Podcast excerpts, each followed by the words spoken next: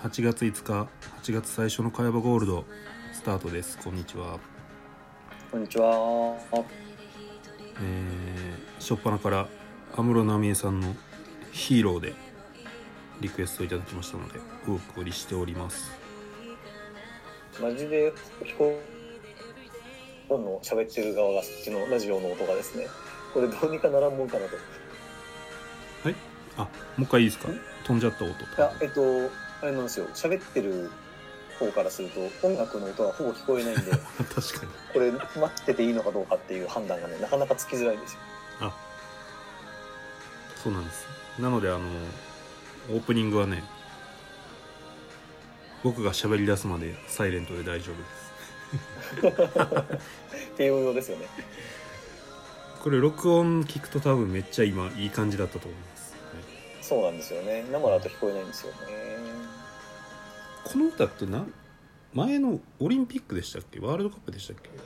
何の歌でしたっけ？その歌があんま聞こえないんですよ。いや。どんなやつでしたっけ？えアビアヒーローです。あ、オリンピックなの。オリンピック。あオリンピックです。あリスナーの方がありがとうございます。ね。前のそうか。えっ、ー、とじゃあリオ五輪。リオ五輪とかかな？なんか4年に1回ですけど割とこうあっという間というかすぐに来ますよね。うんね。案外。意外に。もうもうオリンピックかみたいな。うん。34だった。次は38年の時かオリンピック。そう。次2000あでも2024今回はまあ3年後になるのかな。らそっかそっかそっか。そうなんだな。37の時になるのかかそっか、うん。そうですよね。今年2020年とついつい思ってしまいがちですですよ2021年なんですよね。東京2020って連呼するから ねつい2020年間が出てきちゃうんですよまあねこの世界から2020年っていうのはなくなったことになってますからほぼ。ユーロも2020だったし、まあオリンピックも佳境ですね。もう8月も照準も終わりそうですし佳境なのかな。オリンピックっていつまでやるんでしたっけ？僕知らないんですけど多分大体マラソンとかが最後ですよね。確か。あそうなんだ。多分来週ぐらいじゃないですかね。知らんけど、あ本当？まあ始まってしまえば早いもんですね、うん、だってもうサッカーが土曜日決勝で野球もももう決勝か、ねそうっすよね、うん。ねそうっすよねいやーもうやっぱついつい好きな競技は見ますけどサッカーは3位決定戦が金曜日です。皆さん応援してあげてください。ねえ惜しかったですよね。もうちょっとで引き分けに持ち込めるかと思ったら、それどころか結構その点決められる直前ガンガン攻めてましたもんね。そうなんですよ、ね、120分間で一番いい時間帯でしたからねあの時間帯が。もうこう待ち止まって。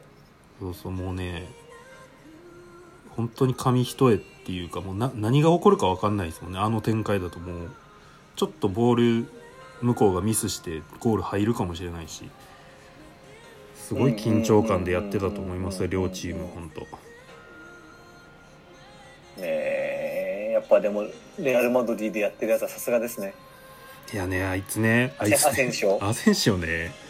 本当に最近何の仕事もしてなかったんですよあの人 えそうなんですか？いやアセンシオってまあまだ25歳ぐらいなんですけど、あの2年前ぐらいかな人体やったかなんかで結構長期休養しててで復帰した後正直あの若い時のその期待値を超えれてなくて、まあ、怪我明けもああったのか。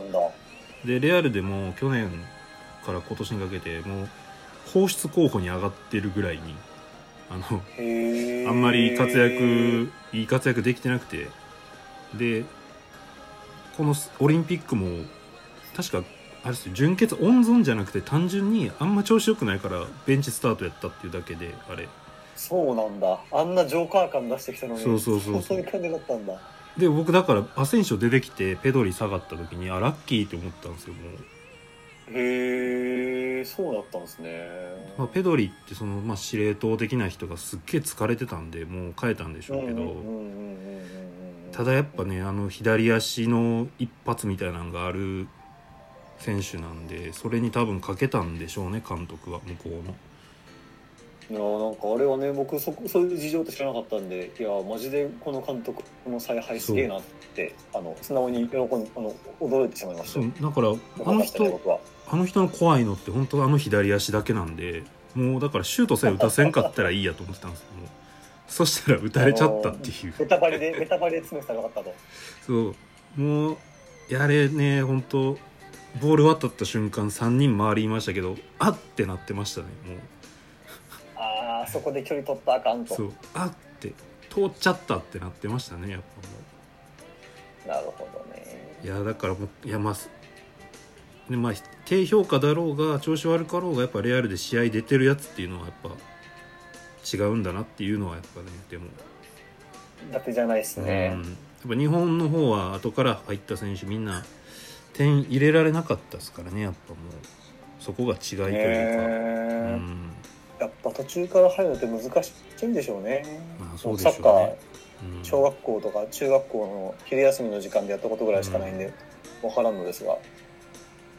ね、いや難しいだろうしあそこで決めれるやつが出てくるのが強豪国だなっていうもうね、敗因はそこだけですよね今回のあれは。悔しかったですわあれはじゃあ夏の階段に行きますか。真夏の階段はねあそう不思議体験ですから。階段ではなく不思議体験を募集させていただいて、えーちゃんと皆さんあの怖い話は避けてくださってるんでしょうか。どうなんでしょうかね。はい。じゃあ不思議体験1票目、お。えーラジオネームメダルかじり虫さんからいただきました。昨日のやつやんけ。タイムリーなとぶっ込んでくんな。いや本当あれなんかもうメダルどうこうじゃなくて俺人の私物かじるってようできんなと思いましたけいやーあれねすごいですよね。どなんかあんなの渡されても困るじゃないですか。いや本当にめっちゃ汚いですもんねねコロナ禍関係なくやばいでしょあれ。うん。それは炎上するわっていうね感じですよね。いやなんか例えば最新のスマホを持ってて「あそれすごいね」って見せてっておじさんに言われて「あどうぞ」って見せたらかじられるみたいなもんでガしょ。ジ？やべえ。絶対嫌っすね。絶対嫌でしょあんな。絶対嫌やわそれを、まあ、あんな必死に取った金メダルをしかもね。ほんまにね。はい。えー不思議体験。自分のことではないですが、えー妻が幼少期にカッパを見たそうです、ええーー、でつい最近も近所の公園で宇宙人を見たと言ってました。私は大丈夫でしょうか？ってお便りいただきました。ありがとうございますこの最近の宇宙人はちょっとやばいですね。正直、うん。宇宙人ね。カッパね。カッパ目撃談って結構ありますよね。地味に。えー、そうなんすか？なんか子供の時見たみたいな声は僕何人か聞いたことあるんですよね。何かと見間違えてるのかもしれない。緑色なんですかねなんかあのほらねよくこうんう伝説で出てくる緑色でここだけハゲて、この辺に皿みたいに髪が入ってて。よくあるやつね。あれなんですかね。なんかカッカッパのなんだっけな。なんか見たことあるんですけどカッパとは何なのかみたいな。なんだっカッパの定義がその昔の古い絵とかでこう描かれてるのがまあなんかもうカエル感のあるちょっと爬虫類感のあるまあ妖怪なんでしょうけど。でそれがなんか頭にこう10円ハゲみたいなのがあってでそこから今のあのビジュアルになってるはずなんですよね。まあ実際こういう生物いたらめちゃくちゃ怖いんやろうなでも目の前に。目の前にいたらほんまに怖いんやはい。えー、っとラジオネーム徳兵衛さんから頂いております、え2年くらい前に友人が UFO UFO を目撃。えーその時スマホで撮った動画を見せてもらいました、はあえー友達の友達がとかじゃなく直接の友人が目撃しその動画を本人のスマホで見せてもらったというのは初めてでとても興奮しました。え？え実際どうだったんですか？その動画は。どんなもんだえったんですか、ね、ほんまに UFO だったんですかねこれ。あで補足のテキストも頂いただいててですね、えっと、マンションの上層階でその住人が利用できるパーティールームみたいなのがあってでそこで飲み会してたら夜空に複数の光が現れて奇怪な動きをしその数も増えていきました。みんなワーキャー行ってスマホで撮影する様子も映っていましたと。へええこれなんかどっかのツイッターとかでバズってないですかねこ確かにツイッターに上げて本物っぽかったらバズる感じしますよね。ねへえこれはちょっとその動画とか見てみたいですよね。うんうんうんうんうんうんうんへえ何なんだろう。火の玉とかなのかな。あ火の玉ね。火の玉。おおってやつですよね。あそうそう。火の玉は科学的になんかあるんですよね確か。そうなんですか。そう。近代一少年の中やってるやつですか？近代一少年。なんかありましたっけ？あ近代一少年でこう鬼火が出てきてこう実はこうやっても見せてるみたいなのあった気がしますよ。ああなんかそう殺いう事件トリックに使われてみたいな。そういうのなんかあるような。なんかねそういう確か鬼火の玉なんかあるんですよ。プラズマだったかな。なんか昔流行った大月教授じゃないですけどプラズマはいはいはいはいはいはいはい。とかなんだっけ？あと夕方あたりに街に響鳴り響く音。何でしたっけ？あれ。ななんだっけ？なんかす何ごい。響く音？音？なんか奇怪な音。なんだっけ？あれ。アポカリプティックサウンド。なんすかそれ。アポカリプティックサウンド。えー、なんかアポカリプティックサウンド。YouTube で見たことあるんですけどアポカリプティックサウンド。アポカリプティックサウンドか。あアポのカリプティックサウンド、なんかすごいえー。音がするんですよ。キュイーンみたいな、うん、どこから聞こえるかわからない謎の音みたいな。なんかこれも確か科学的になんかあったはずなんですけど、まあ、というように世の中にはいろいろ不思議なことがあるので。ちなみに僕は地球外そうそうそうそれがアポカリティックサウンドです。地球外生命体は多分いるとは僕はもう思ってるんですけど。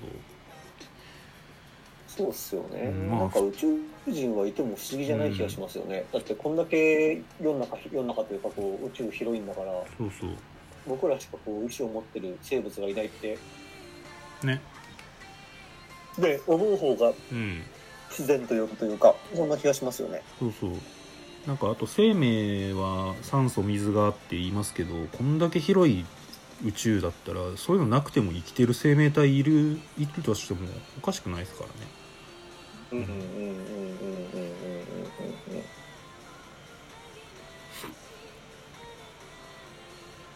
うん子供の時からそういう宇宙人とか怪獣とかすごい好きだったんでずっと宇宙人は信じてるんですよ。ずっと。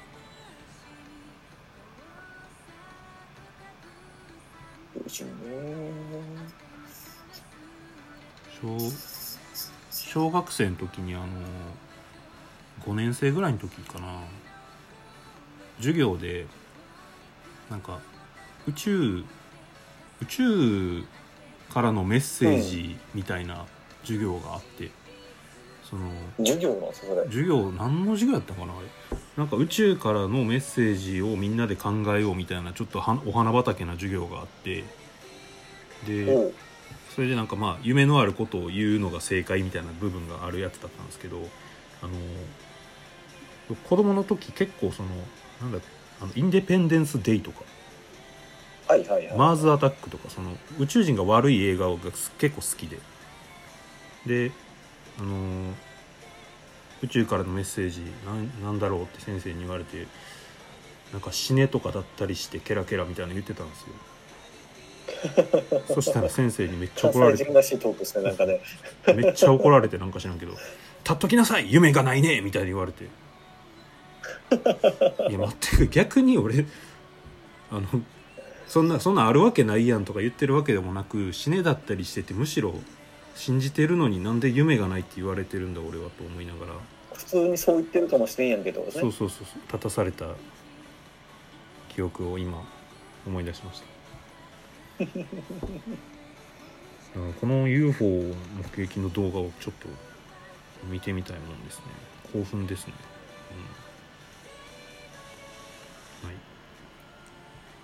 えー、もう一ついただいております。ラジオネーム知ってるか？金メダルって飴みたいなもんなんだぜ。さんからそのネタが。もうどいつもこいつも最新ネタ持ってくるな。えー、とちなみにこの方の東京オリンピックの注目選手は、えー女子金メダリストのメダルにしゃぶりつく名古屋市長に注目していますともうダイレクトに 川村隆に本当にね。ラジオになると深夜っぽくなるのやめてほしいですよ本当にね。でそんぐらい衝撃ですからね。これ動画も見ましたそのさんこれ。いや動画は見てないですね。無理じゃないですか？マジ気持ち悪いですよ本当に。いえそうなんですか？あのーがっつり噛んでるんですか？やもうがっつりカプって噛んでます。歯立てます、えー。は歯立てて。でなんか表敬訪問みたいなのやってて。であの後藤選手でしたっけ？ソフトボールの。二十歳の女の子がこう首にかけて、まあ、よくある光景じゃないですかそこまでは。で、うん。川村隆市長がマスクパコッと外してカプってやったんですよ。でもあのーおね断りもなく、お断りもなく「いいですか?」とかもなく普通にこうパクって。すごいなでもう選手ももう笑うしかないですからね。もう苦笑いというかあれも市長が首にかけてよって言ったの。あそうなんですね。首にかけろと要求してうん。かけてもらっただけでは飽き足らずかじったわけですか。そうみたいですよ。どうも。やばいななかなかえぐい動画でした。けあの久々に「キモ」ってあのシンプルに声に出ちゃったですね、うんなんかそういう意味ではあれですよね。最近こう選手ですら噛む感じなくなってますよね。なんかね。高橋真子さん Q ちゃんとかの時にこう噛んでたイメージありますけど、うん、最近確かに。そもそもこう、うん。ほら選手はマスク外すのが30秒とかじゃないですか。なんか外せるのが写真撮影だけとか、今大会はもうなんかそれやめろって言われてるみたいですね。噛むのを。もう。あそうなんですね。やっぱりコロナ的なあれでってでいう選手すら止められていることをそうそう。そうそう行政の長がやっちゃうわけですか？いやー本当やばいっすよね。なんかいつも思うけどえ？え？見ました？いやは歯型傷がつくらしいですよ。あーやっぱり。理不尽すぎますねそれね。取り替えてほしいですよね。いやーもう本当最悪っすよね。歯型が作っても川村隆の腹つきいやもう本当いつも思うけど政治家の人たちってここでこれやったらあかんってなんでわかんないのかなって本当不思議っすよね。なんか。いやあのーちょっと前に話題になったすぐ撤回する森喜朗さんなんかもそうですけど。はいはいはいはいはいはいはい絶対あかんってわかるやんみたいな。ねなんでなんですかね。それで言うとあれなんですよ絶対あかんっていうことにはなんか引力がある気がしてて。ああまあね。絶対あかんゾーンに必ずなんか行ってしまうことってやっぱあると思うんですよ。うん。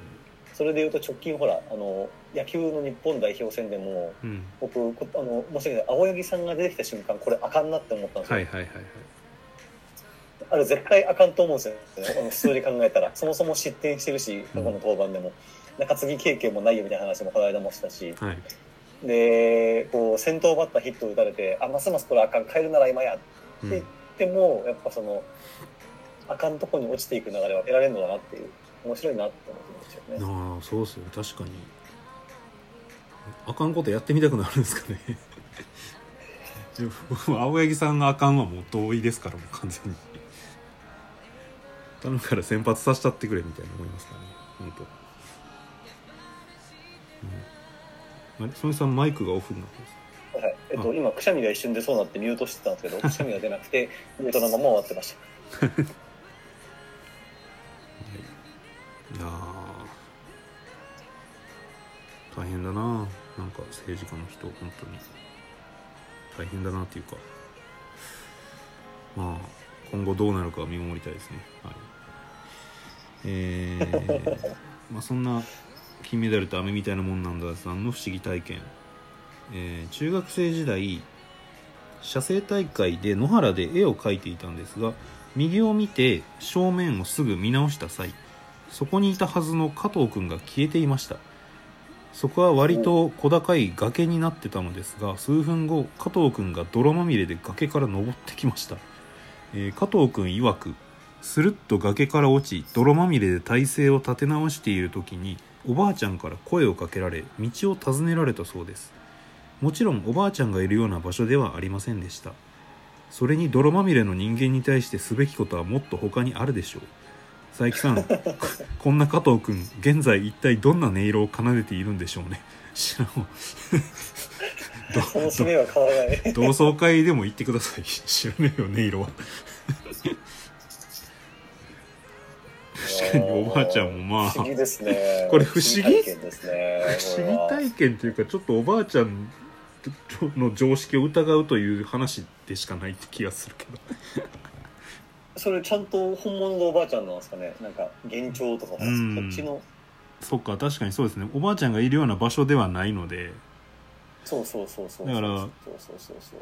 これおそらく僕の禁じたゴースト系の話に近いんじゃないですかこれ。禁じたね。まあまあまあ別にこれちょっとおもろいからいいですけど。そうですね。おばあちゃんがいるような場所ではないのにおばあちゃんがいるっていう不思議さとそのばあちゃんはなぜ泥まみれの人間に対して何もしないで道を尋ねたのかという。まあでもそのばあちゃんが本物の人間でなかった場合もあの道尋ねるしかできないですよね。君泥まみれやけどみたいなのないでしょうからね。何か訴えたかったんですかね。おばあちゃんのそのお化けはね。不思議だな。どっちかっていうとばあちゃんの音色が知りたいですね。音色っていうと、はい。はい。この方リクエストいただきました。玉置浩二の「ルーキーライブ版」です、ライブ版ね。お化けといえばですね。はい、はい全然怖い話じゃなくて、はい佐々木さん安心してほしいんですけど、はいあの僕の子供が今だいたい4歳児と1歳児かな、で1歳児の子があの瀬名恵子さんっていう絵本の「あの寝ない子誰だ」っていう有名な絵本があってですね、はいはい。知ってます？知らない？聞いたことありますね。寝ない子誰だ。なんかあの夜中まで遅い時間まで起きてるやつはお化けにされてお化けの世界に連れ去られてしまうぞっていう、そういう理不尽な絵本なんですけど、はいはい。この瀬名恵子さんって割とこうお化けが好きなのかそのお化けが結構あっちこっちのうん。あの絵本に登場するんですよね。うんでそのお化けがまあ理不尽でうんはいなんか今みたいにこう夜夜遅くまで起きてる子はお化けにされちゃうぞみたいなのもまあまあ理不尽じゃないですか。はいはい。それとまた別の絵本でなんかそのなんかね犬と猫が喧嘩してたかなんかでうんうん。で喧嘩してたらそのお化けにが現れてそのうん。犬はなんか唇でっかくされて猫は爪がむっちゃ伸びちゃってはいはい。こんなんじゃご飯食べられないよとかこんなんじゃあの爪でなんか遊べないよとかってうん。こうそれぞれ犬と猫がこういいよを申せてるわけですよ当たり前じゃないですか？うん。なんですけどそれに対するこうお化けの回答がじゃあお化けにしてあげようってその人お化けになってどっか行っちゃうんですよ。オチとして。だからすげえあのお化けって理不尽な存在なんだなっていうのをね子供に本読むたびにこう思い起こさせられるんですよね最近。夏の階段なんですけど。その作者の方は何が言いたかったんですか？ね。ねえそうなんですよね。メッセージ性。なんか喧嘩したりするとお化けになっちゃうってことですかね。なんですかね。喧嘩したらお化けにされるぞ。なんかこのご時世ツイッターで炎上しそうですね。なんかお化けに対して お化けを差別している。そうですね。ブラックな世界からずね。ちなみにこういうお化けですこれ見たことありますこれあーうわ目怖っ。これ。うわ嫌やなこの目。こういう目嫌いですわ。お化けの天ぷら。お化けの天ぷらって何？かあそうこれやメガネ。どれだっけな？あこれこれこれ。これがあれなんですよ。あのお化けにされちゃった話はいはいはいはいはいはいはいこれこれこれっつってあのあれですね。聞いてる方全く伝わんないですね、うん。指むっちゃ指っていうか爪めっちゃ長くなってるやそうだからまあ爪長くさせられていやこんなの困るよっつって、いい申し立てをしたらこうされちゃったんですよ。これあれですね。あのー爪を長い人への差別だみたいなんで炎上するやつです。一旦ちょっとそのキャンペーンキャンペーンから離れましょうかちょっと。へえ絵本って結構まあなんかねえぐい内容も多いですもんね昔の。そうなんですよ。本当面白いですよ、ね。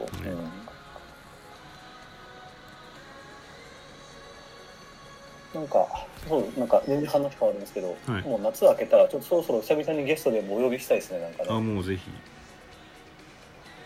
最近入られた人も多いですし。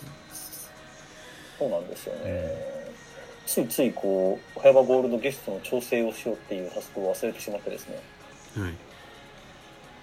おでおでけんさんとかもね皆さんはいはいはい。いっぱい増おでけんえましたし。メンバーですよね。誰か出てもらって面白いですよね。来てもらいたいですね。うん。おえーとですね。この金メダルって飴みたいなもんなんだぜさん、えーもう一個お話を投稿いただいてます。あすごいですね。ネタいっぱいありますね。えー夏なので稲川淳二の話を。お佐々木さんこれ大丈夫ですか？これね大丈夫だだと思いますよ。えー 私が梅田でコンビニバイトしていた時ですが近くに MBS というテレビ局がありコンビニの隣がホテルだったため有名人が結構来たりしました。そんなある日お客の一人がコンビニ本の稲川淳二の怖い話を買おうとしており私はそのレジ係でした。ちょうどレジをしている時に客の後ろから不穏な声が「いやー嬉しいな僕の本を買ってくれるんですね」なんとそこに稲川淳二がいたのです。これには本当に？これにはお客も私も呆然。どんな状況やねん。その後稲川淳二はにこやかにお客に握手しお客は訳がわからないままコンビニを去りそのままテレビ局のクルーにでも差し入れでもするのか大量のまんじゅうを購入して去っていきました。佐々木さんこれってホラーですね。ちなみにガチで事実ですと。へすごい話ですねこれ。稲川淳二の前で稲川淳二の本買ってる人がいたと。稲川淳二にとっても初めての経験なんじゃないですかね。かもしれないですねこれ。偶然って意味で言うと。偶然ね。すサイン会とかほらやって、ねうん。買う人いるのはあのとかもありますけど。ごいこれ 稲川淳二は大量のまんじゅうを買っていたと。えーこれってホラーですね。いやホラーではないです。コメディです。これはこんな話なら全然大丈夫です。稲川淳二の階段聞いたことあります？大樹さんは。まあ多分子供の時によくテレビでやってるのは見たことはあるんですけどあの本気で聞いたことはないですね。もう夏フェスとかたまに来るんで結構面白いですよ。ね。いやもう階段なんていうんですかね。聞こうと思わないというか。僕テレビついててもたくもない。そうチャンネル変えるんでね僕。自動的に。だから多分お覚えてる範囲では聞いたことないですね。あの人のガチの怪談は、う ん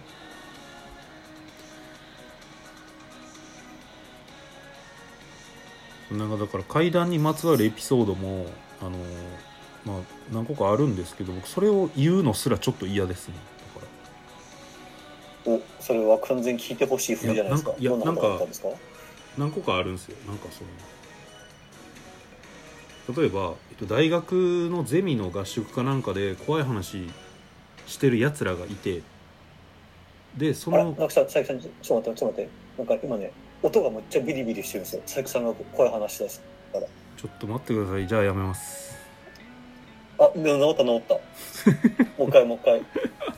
ほんまですか？今のめっちゃ怖いじゃないでいすか。やちょっと今のあのリスナーの方どうでした？僕だけでした？ビリビリ佐伯さんのこの佐伯さんの音が。おそらく。放送リスナーの方ちょっと。あですよねですよね。ビリってましたよね。それ多分電波です電波。そうなんかこういうのが嫌なんですよ。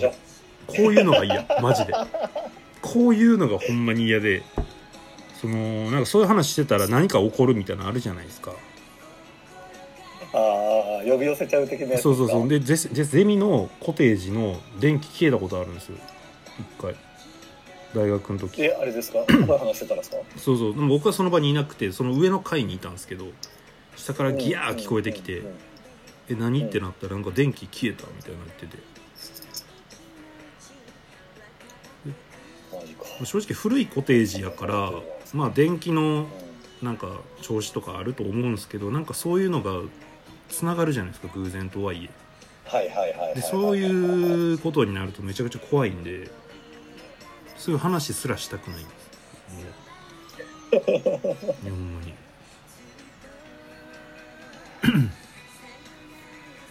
僕全く怖い経験ないんですよね、うん不思議体験。つまんなくて申し訳ないんですけど、もう不思議体験ってないですね。その怖いの含め。でもなんかあのやけに迷信はめっちゃ信じるんですよはあ。だからさっき言ってたあの寝なかったらお化けがみたいな話ありましたけど、うんうんうん。夜に口笛吹いたらあかんみたいなのあるじゃないですか夜に口笛吹いたらなんか蛇が出るだの泥棒が来るだのなんかもそういうはいはいはい迷信はいはいはいあれいまだに守ってます守ってるっていうかその口笛吹く機会あんまないんですけどなんかずっと吹かんようにしようって生きてきましたしなんかあと一番あの虫の雲雲があ雲ね朝雲は逃がせ夜の雲は殺せみたいなのあるじゃないですかだから僕夕方あじゃあ朝方午前とかに雲見ても何もしないですね。うんうんまあ別に雲って基本害ないんでまあ別にねそうなんですよね。殺さなくていいってもそうあるんですけどなんか朝とかに雲見てもこう何もしないし逆に夜に見たらなんか死を殺そうってしますから。あそうなんですか。なんかそういうのはちょっと信じてる。信じてるっていうか僕雲は基本放置ですね。朝も夜もどっちも。うん。確かにあのめちゃくちゃでかいやつとかじゃなければ別にそんなにって感じですね雲は。そうですね、それこそおばあちゃん家にはすっごいのいましたね。あうん。のでっかい雲ってゴキブリとか取ってくれるんですよ。はいはいはいはいはい。そのレベルの雲がいましたね。足高雲。逆に怖くて殺せないみたいな、うん。そうそうそうそうそうそう。害虫殺すのに害虫より先に疎まれる外見の足高雲でしたっけ、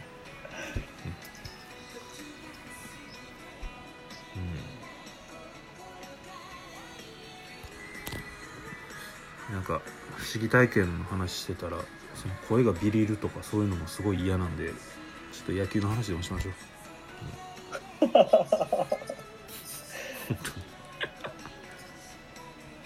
あのネットでは昨日が昨日から GG 近藤ってあだ名がついてましたよ。あエラーもしましたし、ね。そうエラーが。エラーもしたしなんかあの走塁もやばいシーン2回ぐらいありましたしね。いやもうネットでね GG 近藤もそうですけどなんかエラーとかした後すぐに1000半とかいうやつやめてほしいですね。もうああ本当ですよね。スポーツ見るのやめろと。本いや青柳さん心配ですもん本当。シーズン大丈夫ですか？あの当 青柳さん調子崩しちゃうんじゃないですか？青柳さんは多分大丈夫です。あの人。あそうなんですね。あの人はあのそもそもが低いとこからスタートしてる人なんであのなんかストライクまともに入らへんみたいなピッチャーだったとこからの今なんでまあ逆境は乗り越えてくれるでしょうあそうなんか昨日そのツイッターとかでトレンドに岩崎上がってたんですよ。はあはあはあはあ。とか阪神よく投げてましたよね。そうそう。で阪神ファン。トレンドに阪神ファンって載ってて見てみたらあの、ん。だ岩崎がやらかしたとか打たれたみたいな書いてるやつ結構いてで阪神ファンあのなんか惨めみたいな書いてるやついて。へいやいやえ選抜ピッチャーが3連打されて1点取られて13塁に残ってる状況でシングルヒット1本であと2人三振に抑えたピッチャーのこと十を分でしょう。そんな言う？みたいよく止めたようですよ。そうそう。だから本当それ見ててそういうこと言うやつもうほんまスポーツと野球見るんやめろと思いました、うん、ほんまに。バカじゃないの？あれを止めるのがいかに難しいかって話あれはよく1点で止めましたよ本当に。もうん。うヒット打たれちゃってね点入った後ってガタガタガタガタガタっといけそうそうそうそう。いきがちですからね。結構ね相手も勢いづいてるしそうそう。いやー。こんなことやつがいるんだ。なそうなんですむむしろあれであれを多分同点にされたからってなんか稲葉采配がどうのこうのみたいなそこはちょっと違そうと思いますね。あれもし由伸をそのまま投青げさせて。柳さん起用だけはどうかと思うんですけどそこはなんか 岩崎は大丈夫だったんじゃないかなと思います。青柳さんいやもしあれ青柳さん来てたらもう立山コーチ今からクビでしょ。ほんまに今からクビ。野球といえばあれじゃないですか佐々木さん、はい。9日の来週からあれですよ。いよいよ夏の甲子園大会が始まりますよ、いやもう高校野球芸人本当にやりたかったですけど次の「カイバゴールド」が再来週なので多分17日？えーそうですね。19日。だからおそらくうんうん3回戦3回戦やってますね。うんうんそうですね。そんぐらいなんで一番盛り上がってきてる時期なので。ああじゃあじゃあそこでちょっと高校野球芸人やりそうですますかね。やりましょう。もう本当に高校野球の話以外禁止にするような回。いちなみにあの高校野球芸人の候補メンバーいるんですか？今のところ。やいないですよ。誰も立候補してくれないんで。2人二人ですか？いや他に好きな人まあいいるのかな？そうっすけど、ね、どうなんだろうな多分ここまでマニアックに語る人はいるかわかんないですけど普通に好きな人もいるとは思うんだよね。煮物はね大回戦第5日目8月13日第1試合大阪桐蔭対東海大菅生。いやー来ましたねいきなり。そういこれう組み合わせ。は熱いカードですね。西と東の、まあ、ひ菅生まあが菅生でも、うんうん。強いと思いますよ。今年春もベスト8ですし。安定してますよね。まあでも今年に限って二小学者の強いかなって気もしますね、うん。あのピッチャーいいから左の。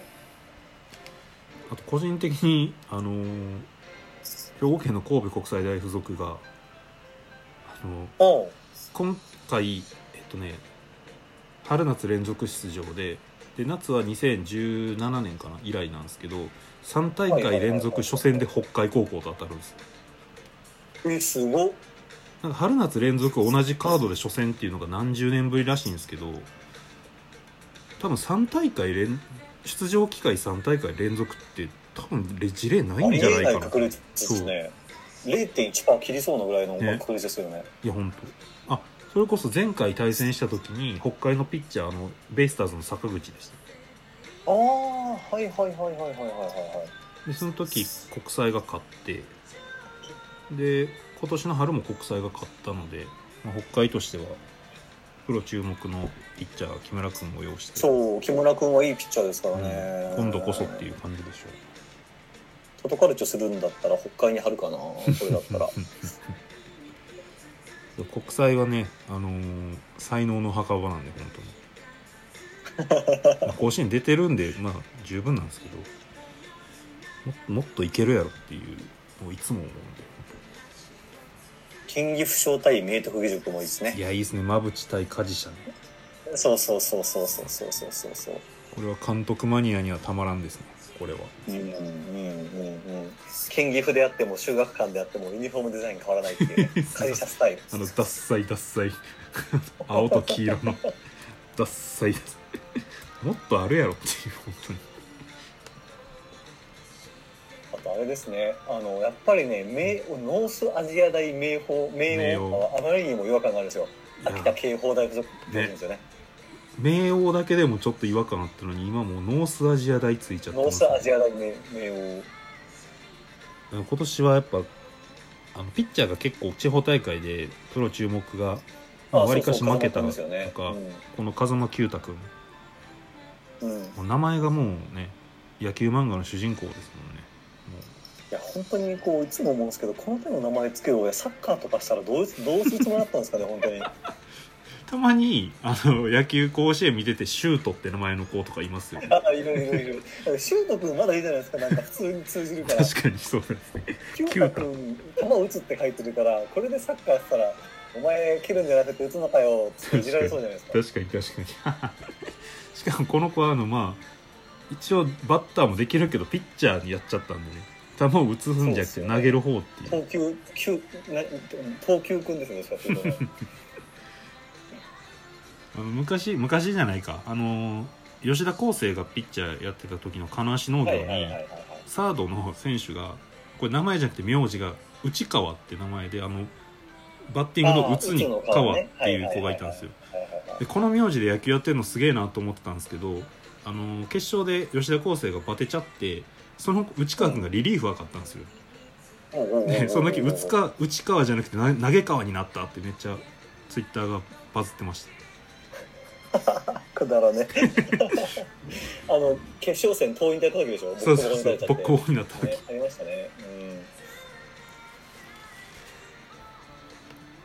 今年はねだからもうあのまあ仕方ないけど結構、まあ、高知高校の森木だったり市立和歌山のうん見たかった小ね園とかまあしゃあないんですけどね出れないっていういやーそうなんですよね、もちろんまあもうもう重々あれですけど東海大相模もそうですけど。いやー東海大相模が来たらやっぱり言う方だったないやもう間違いないですよね。ちょっとな今年は厳しそうな気がするなでも相模はあの石田君ピッチャーの左の、うんうんうんうん。あれはそう打てないですどこの高校である？テンポ速いですからね。パシッて取ってすぐもそうピュってなりますからね。あの子結構なんか高校野球で一番打たれないタイプのピッチャーなんじゃないかなと思って見てああそうそうそう。左でねあの手のうん。ピッチャー打たれづらいですよね。スライダーを駆使しながらまあ速いテンポで投げ込んでくる。結構ね2番手3番手もいいピッチャー揃っててうん。甲子園で見たかったな相模。ねいやそう。まあもうこればっかりはっていう感じですけど。えまあ僕は神奈川県推しなんで横浜高校を応援いたしますよ。広島県の方もしますよですね、まあ。浜京さんが広島ファンかなもしかしたら。ああそうですね。ベイスターズ対カープですすねこれはね、うん、広島新庄対横浜ですからね。これいいカードっすよね。代理戦争と代理戦争。うん。いや初戦からいいカードですねこの新庄と横浜。これ勝ち上がった方が智弁学園と倉敷商業の勝者っていうこれもまたまあ、順当に来たら智弁学園でしょうね、渋いこっち渋いブロックですねこれ、ははははなんかでも結構あれですね。今年やっぱその有名校が消えてるなっていうのはよく、うん。あの見てましたけどそういう感じですよね。ね。有名校消えてる。うん、うん、東北学院東北高校じゃないんだみたいな。確かに。その東北でやっぱ厚生が負ける山田が負ける聖光学院が負けっていう結構あ仙台育英負ける、んうん東北は波乱でしたよね。そうだからまあザ主役みたいな学校が今期は今回はなさそうなんで、じゃあせっかくなんで僕と佐伯さんのその高校野球眼を試すためにもちょっとベスト4予想でもいきますか。おいいですね。ベスト4か。むずいな。組み分け組み合わせがむずいですもんね。抽選が。じゃあじゃあ優勝優勝候補にしましょうか。優勝候補。2校ぐらい。2校ぐらい。2校ぐらいあげたらえー。どっちか優勝したらもう。うん。もう1個は僕決めてるんですよ。決めてるんですよ今見ててざーっと思ってあそういえばと思ったのが智弁学園です。おおなるほどね。智弁学園強いですよね、なので智弁学園。あのーこ今ね3年生で今なってますけど1年生の時からずっと投げてたコーラがいて。うん、西村君と。西村オーガと,、えー、と小畑あそう小畑一心、西村オーガと小畑一心ですよ。うんかっこいい名前だなで4番バッターも1年の時から出てた前川右京はいはいはいはいこのはい右京君ねこのい彼らかタレント揃ってますよね元元エエリート元エリートっていうか、まあ、1年の時から出てるエリートたちでしかも名前がかっこいいっていうのが圧倒的主人公感があるなと思って今年、ありますね、なんでまあ智弁は候補かなと思ってます。僕他もう一個もう一個。あげるとしたらそうだな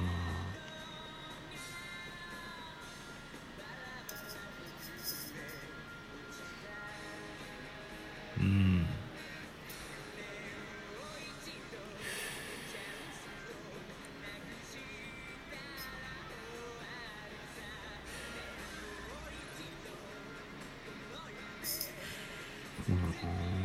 じゃあ次僕行きます先に。そうですねちょっと今こここここが熱いよっていうところ、はい。一個ずついきますか一個ずつで。はい。じゃあ僕が推しはですね今年はやっぱ愛工大名電が熱いんですよ。お。その心はその頃はですね、まあ、プロ注目の田村君もそうなんですけど、はい。打線が結構今年やっぱ熱くて、うん。名古屋の私学4強があるじゃないですか、はいはいはいはいはいあの共栄、うんうんうん。えー、と中京大中京あと、ん。どこでしたっけ？えっ、とえっと東宝です。まあまあまあ。東宝。そう東宝、うん、全部。その私学4強を全撃破して、その12、4強の私学感もプラしてきてるんですよ。なん立ち上がりがマジで、あの、うん。過酷で、それを全突破してここに上がってきてるんで、ちょっと今年の名電違うぞと。確かにね昔のこう、バント名電とは違うぞっていうのでね、ここをちょっとね、えー注目してますね。今年は名電が住んでるんじゃないかな。名電と書いてバントと読むあれね 倉野監督時代のね、ひたすらバントする。で確かに黒柳あの中京の黒柳が投げてて名電と試合見ました？ちょっと動画でチラッと、黒柳を倒してきてますからね、しっかり。うんあの名10電は今年ね、来ると思いますよ。確か控えピッチャーというかエースナンバーじゃない子でもすごいいい球を投げてましたよね名電140いくらの、うん、それこそプロ中田村君ももともと1年生からね140投げるって有名な子でしたからね。ああ確かにいいとこですね。結構競泳もねなんかうん。あれだったんですよ、ね。あ今年ねあの注目したんですよね、はいうんじゃあ佐々木さん2個目どうぞ。僕もう一個そうだな。うん。まあ僕毎年ここはもうあの試合見るのが好きなんですけどもうんうんううん。明徳です。ここで。こああなるほどね。こで明徳を挙げます僕は。あえて。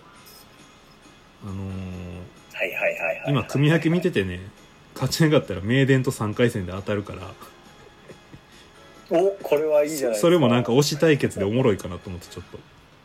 それはそれはそうなってほしいですね。ぜひぜひでやっぱ今年っていうか、まあ、こ最近のコーチはずっと森木が注目されてる中の全部いやよう勝ち上がってきましたよ、全部倒し続けてもう結局森木は一度も甲子園出れなかったですしやっぱこの円熟の そうっすよね円熟の明徳義塾あとやっぱピッチャーの白木君があの完成度高いいいですよというかね。ううんん。まプロ云々とかっていうよりは、あそうそうそうそう次の大学とかで見たいって感じのそうそう。で高知の決勝で勝った瞬間にもすごい男泣きと言いますかなんかすごくねやっぱ欠けてる感じがすごかったんでちょっと今年の明徳には、まあ、毎年好きなんですけど注目しようかなと思ってますなるほど。はいじゃあ、あと3分だから僕の推しチーム、あえてね、桐蔭菅を外すと、うん。ちょっとね、あの、ドラマ的に期待したいのはやっぱ浦和学院ですかね。森監督ね。そう名将森氏がついに退任という ドラマチックな。俺たちの森氏が。俺たちの森氏が退任しちゃうというね。で大体そのやっぱ試合数少ない方が有利なんですよね。うん。どうどうやってもそう上がっていけば上がっていくほど。今年の夏の甲子園球数制限ってやるんでしたっけ？あると思いますよやっぱ。であればなおさらエースが上に上がっていくごとにこううん。日程詰まってる使えなくなる中で、確かに。2回戦最後の試合登場ですからね。このちょっとアドバンテージはあるんじゃないかっていうのとねようやく久しぶりに見てきたなっていう感じの裏学が確かにね。名称森最後の夏でどうなるかっていうのはちょっとね楽しみに見届けたいなと。最近ずっと高校野球ファンとしては。徳春でしたもんね最近はもう埼玉はそうなんですよ。そうさっき。岩井監督もすごいですよね、うん。うん。さっきずっでもやっぱうん。徳春じゃなかったら裏学っていうところはうんうんうん。やっぱそうですね。埼玉の、うん、横浜じゃなかったら北海道さんみたいな、うん。その感じで感じますよね。そうさっき見ててあ裏学な森氏なと思ったんですけどこの2回戦の最後に出てくるあの最後の1回戦を戦ってきたとことの対戦のとこってなんかすごいいいイメージなくて。ちょっと外したまあそうよなんですよね。まあでもね上がってくるの日大山形東この辺でしょ、うん。ちょっとワンチャンじゃないかなと思うんですよ。確かに。でその後がやばい、まあちょっと聖愛と言います。お客さんとのミーティングが6時からだじゃあ喋りすぎた。また 2週間後どんな会話が繰り広げられるのか 高校野球芸人会話ゴールド楽しみにしましょう。はい。じゃあ今日はこの辺で。はいありがとうございます。さようなら